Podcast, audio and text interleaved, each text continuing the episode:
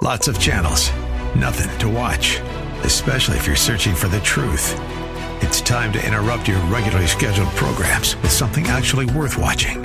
Salem News Channel. Straightforward, unfiltered, with in depth insight and analysis from the greatest collection of conservative minds like Hugh Hewitt, Mike Gallagher, Sebastian Gorka, and more. Find truth. Watch 24 7 on snc.tv and on Local Now, Channel 525.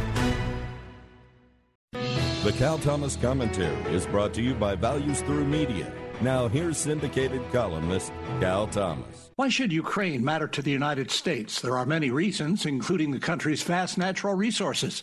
It matters more because where freedom is threatened by a totalitarian regime, those who are free must oppose attempts to limit freedom.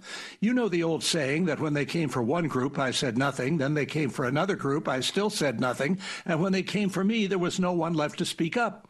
Vladimir Putin, along with his buddy President Xi of China and the Ayatollahs in Iran, are the faces of modern evil, and evil must be opposed or it will spread. Rhetoric is not enough. The leaders of freedom loving countries must not put their energy and other economic interests ahead of preserving freedom wherever it exists and encouraging it where it does not. That doesn't always mean a military response, but it does mean a credible response. Weakness invites threats to freedom. Strength deters dictators who wish to spread oppression. Peace through strength was Ronald Reagan's slogan, and it worked. War through weakness is its opposite.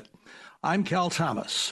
For a free copy of today's commentary, visit calthomas.com or write us at Values Through Media, P.O. Box 373340, Key Largo, Florida 33037. That's P.O. Box 373340, Key Largo, Florida 33037. Please specify the date and subject. Your tax deductible gifts to Values Through Media help support us. Listen again next time for the Cal Thomas Commentary.